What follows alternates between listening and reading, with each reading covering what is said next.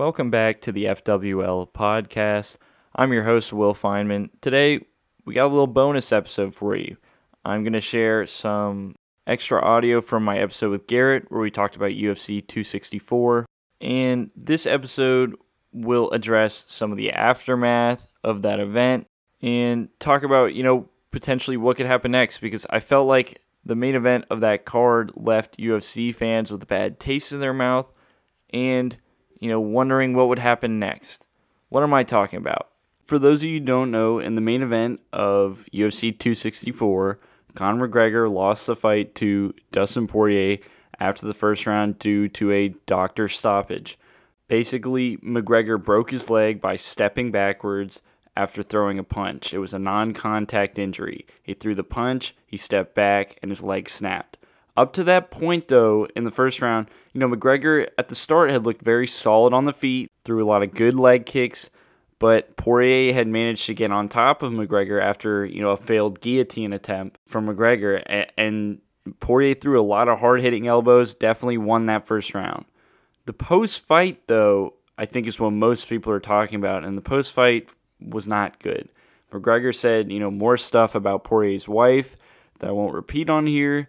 Um, while he was being attended to by the doctors, Poirier mocked McGregor by doing his signature walk, the one that McGregor does, you know, where he lets his arms hang loose after he wins a fight and when he walks into the octagon. And some fans didn't like that because it was kind of out of character for Poirier. I mean, he was mocking him while McGregor's leg was getting attended to by the doctors because he just snapped it. Poirier was clearly upset about the death threats that McGregor had made towards Poirier and his family in the lead up to the fight. Um, he called him a dirtbag in the post fight interview with Joe Rogan. A picture that became pretty popular on social media was Poirier's wife flicking off a downed McGregor as they were walking out of the octagon, you know, in response to the things that McGregor was saying about her. So, yeah, a pretty eventful post fight. I mean, it's nothing like Khabib versus McGregor. Nobody jumped into the crowd and tried to fight anybody, but, you know, pretty eventful. So, flash forward a couple days after the dust had cleared a little bit. McGregor puts a post on social media saying that he had suffered stress fractures in camp in the leg that broke in the fight and said that he had gone into the fight with that injury and competed on the leg that had stress fractures. He posted pictures from camp of the leg wrapped and other pictures with it receiving medical attention. He also said that the UFC knew about this going into the fight. Poirier said that he felt McGregor's leg break when he checked one of McGregor's kicks in the first round people, you know, all over social media are showing videos of different McGregor kicks in the fight and claiming that they had found the kick where McGregor's leg broke. To be honest, I don't think we're ever going to know for sure when it was initially injured, whether that was during the fight, Poirier checked a kick and it broke his leg, or if it was actually injured in camp and McGregor's telling the truth and it was injured in camp and then he came in and he broke it in the fight. I don't know. I just think that the videos going around social media of people saying they found where he broke the leg, I think you just got to take that with a grain of salt because there's so many and they're all showing different kicks. That being said, the recording I have for you is some extra audio from my interview with Garrett for episode 4, which came out before the fight and discussed the UFC 264 card. Go check that out if you haven't already. It's a great episode, great insight from Garrett on the lead up to the fight the reason I wanted to post this is because I believe some people, you know, have some conflicting opinions about the state of McGregor's career and the state of the UFC if McGregor can't come back or can never come back the same because he shattered his leg. I mean, this is an injury that's going to keep him out for at least a year and he might never be the same. I think Gary gives some amazing insight here into those topics that, you know, is still relevant even after the fight, even though we recorded this before the fight. Just talking about you know, where the UFC is at with McGregor, where McGregor is at. For me, since, you know, becoming a fan of this sport of MMA and the UFC, I was always a big fan of McGregor as a fighter. I was a fan of boxing before, you know, I started watching the UFC and watching MMA. And so McGregor's style was a good way to get introduced to the sport because obviously he's a striker. He's very good on the feet throws a lot of punches, and knocks a lot of people out. So it was a good way to get introduced. He was the first fighter that I was like, wow, this is really fun. I'm going to go back and watch some of his fights because I always knew that I was going to enjoy watching it because it was a style that I liked watching. As a person, I don't know, like Garrett said in our interview, I mean, I had mixed feelings about him. You know, he's had good moments where he's reached out to kids who are fans of him who are battling, you know, terminal diseases, and he's donated a lot of money to charity. But he's also, you know, had bad moments where he punched an old man, where he threw the dolly through the bus. So he's very controversial. I just knew I liked watching him fight. Now, looking at the Poirier fight in that situation, I don't really know if I can call myself, you know, a fan anymore, just because Garrett and I talked about it in episode four. We just believe that McGregor needed to do this, needed to trash talk Poirier, needed to make him kind of an enemy, just so he can get into a certain mindset, a killer mindset, in order to beat him. Because before he had trash talked all his opponents and had seen a lot of success when he did that. So we just thought that he needed to get into a certain mindset, and that's why he was doing all this, you know, being the enemy again. Due to that, I thought that once the fight ended, he would take a loss with honor or he would win and, show respect to Poirier for everything he's done. That's what I thought would happen. I'm not saying they would be buddy buddy or anything after that, but I didn't think that anything like what we saw after UFC 264 would happen. Now, who knows? I could have been right about that. I mean, if McGregor hadn't lost via, you know, a doctor stoppage, if he hadn't lost because he stepped back and it was a non-contact injury, then he might have, you know, taken the loss with honor. If Poirier had beaten him, knocked him out, or beaten him by decision, maybe McGregor would have, you know, respected that more and not talked any trash or anything. And vice versa, you know, if McGregor had gone on to win, maybe he would have, you know, showed more respect. I don't know. All I know is the way he handled that loss was not very good. You know, talking trash while he has a broken leg and while Poirier had clearly just beaten him in that round. And the way he, you know, he's talked trash on social media and he's come up with potentially an excuse if he really didn't hurt his leg that bad in training camp. It just seems like he's kind of a guy that's on the way down. And you hate to see a guy who was the face of the sport and was at the top of the game, you know, fall off. So I'll let Garrett address that talk about, you know, where McGregor's at, what he should do, what the UFC would look like without McGregor. Because the last thing I'll say is after the McGregor fight versus Poirier, after he broke his leg, I went back and watched the main event of UFC 205, which, if you don't know what that was, it was Conor McGregor versus Eddie Alvarez for the lightweight title. It was a fight where Conor McGregor won via knockout with punches to become the first ever double champ in the UFC. And McGregor said in interviews leading up to the Poirier fight that his performance against Eddie Alvarez was the single greatest performance in UFC history. I haven't been a fan of MMA or studied the sport long enough to say whether that's true or not. All I know is it's my favorite fight to watch because of the way McGregor fought and because you know that you're watching something that had never been done before.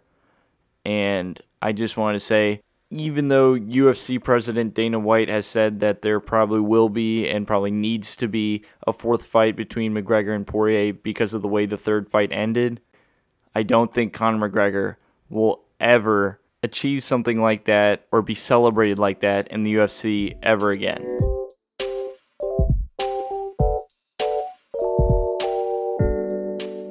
I'm not going to do it. I'm not going to fall into the trap where people go, oh, it's McGregor. Like, I just don't see how he loses. If he loses this, his careers might be over. And yeah. I said the same thing last time. Okay. I said, I don't know how McGregor loses. Noah was chirping in my ear. He's like, how's McGregor lose? All this stuff. And he yeah. did. And it wows me that McGregor comes back after he just lost to Dustin Poirier. And people are still like, oh, you know what? McGregor could do it. He could do yeah. it. People are underrated. I don't. I, I, don't think. I don't think people should be very confident in Conor McGregor. He has not shown me anything in the last four years since he left to fight Floyd Mayweather. He has not shown me anything that would make me believe that he's where he was, you know, when he was the double champion and the featherweight champion of the world. I don't think he's at the top anymore. He might still be the same skill level, but compared to the rest of the division, I just don't think he's at the top, and I don't think he's the best fighter there. And people might say, well, wait, look at what he did to Cowboy. He completely dominated him. And, like, I don't want to trash Cowboy because he's had an amazing career. He has the most wins in UFC history. I get that. But holy cow, that was so easy. He didn't really show me anything there. He hit him with a nice head kick, and that was it. It was like a 90 second fight there wasn't much displayed there that would make me believe, oh yeah, Conor McGregor's still what he was. I think Poirier is going to get it done. I have full faith that he's going to get it done. Yeah. Do I want him to? I don't know. I, I really like Dustin Poirier. The issue for me is like if Dustin Poirier loses his fight, he'll go beat another big name and he'll be right back in. The UFC yeah. is better with Conor McGregor in it. It just is. I've seen a lot of talk about that lately. Like, oh, if McGregor loses, like I love Dustin Poirier, but if McGregor loses, like UFC kind of loses its value. I would agree, but not as much value as people would think. Because obviously, if you lose McGregor, your value goes down a little bit. I don't think there's any denying that. But there's so many other stars that are coming up and so many exciting fighters. People come and go. You know, the UFC, yeah. people loved it. People were excited about it before Conor McGregor. People were excited about it when he was on his hiatus with Manny Pacquiao. There are other champions who come in, step in, wow people. And if he does leave, it's not going to be the end of the world. We move on and we find new champions, new people we love. Now, do I think there will be another fighter like Conor McGregor who takes no. Storm and becomes so. the first double champion, does all this crazy shit that nobody's ever done before? No, I don't think that'll happen. But I still think there's plenty of interesting fighters that people are going to pay money to watch. Yeah. Plus, uh, there's still Colby Covington. So. oh my god. Yeah. um, the last thing I'm going to ask the lightweight division. I think Garrett and I have mentioned it on this podcast before. It's the most stacked division in the UFC. So many big names Justin Gaethje, Dustin Poirier, Conor McGregor, Charles Oliveira, the champion, Michael Chandler, Dan Hooker. The list goes on. Tony Ferguson, Beneil Dariush, all these people. Oh yeah, that are all really good. So this fight, I'm pretty sure Dana said whoever wins this fight gets the next title shot against Charles Oliveira. I just want to say a lot of people have been saying this, and I totally agree. Poirier is like the champion who doesn't have the belt around his waist. Yeah, he mm-hmm. is the guy right now. I think his stock is higher than Charles Oliveira, and I think a lot of people would agree with me on that. Poirier, he said in an interview that if I'm the best out there, I'm going to beat McGregor and then I'm going to go and get the belt because they're asking him the risk about taking the payday with McGregor. Right. And he's like, if I'm the best out there, I'm going to beat right. McGregor. I'm going to go get the belt. That's love that mindset. That's love that mindset. Don't sleep on Charles Oliveira though. I like that guy. He's fun to watch. Oh um, yeah.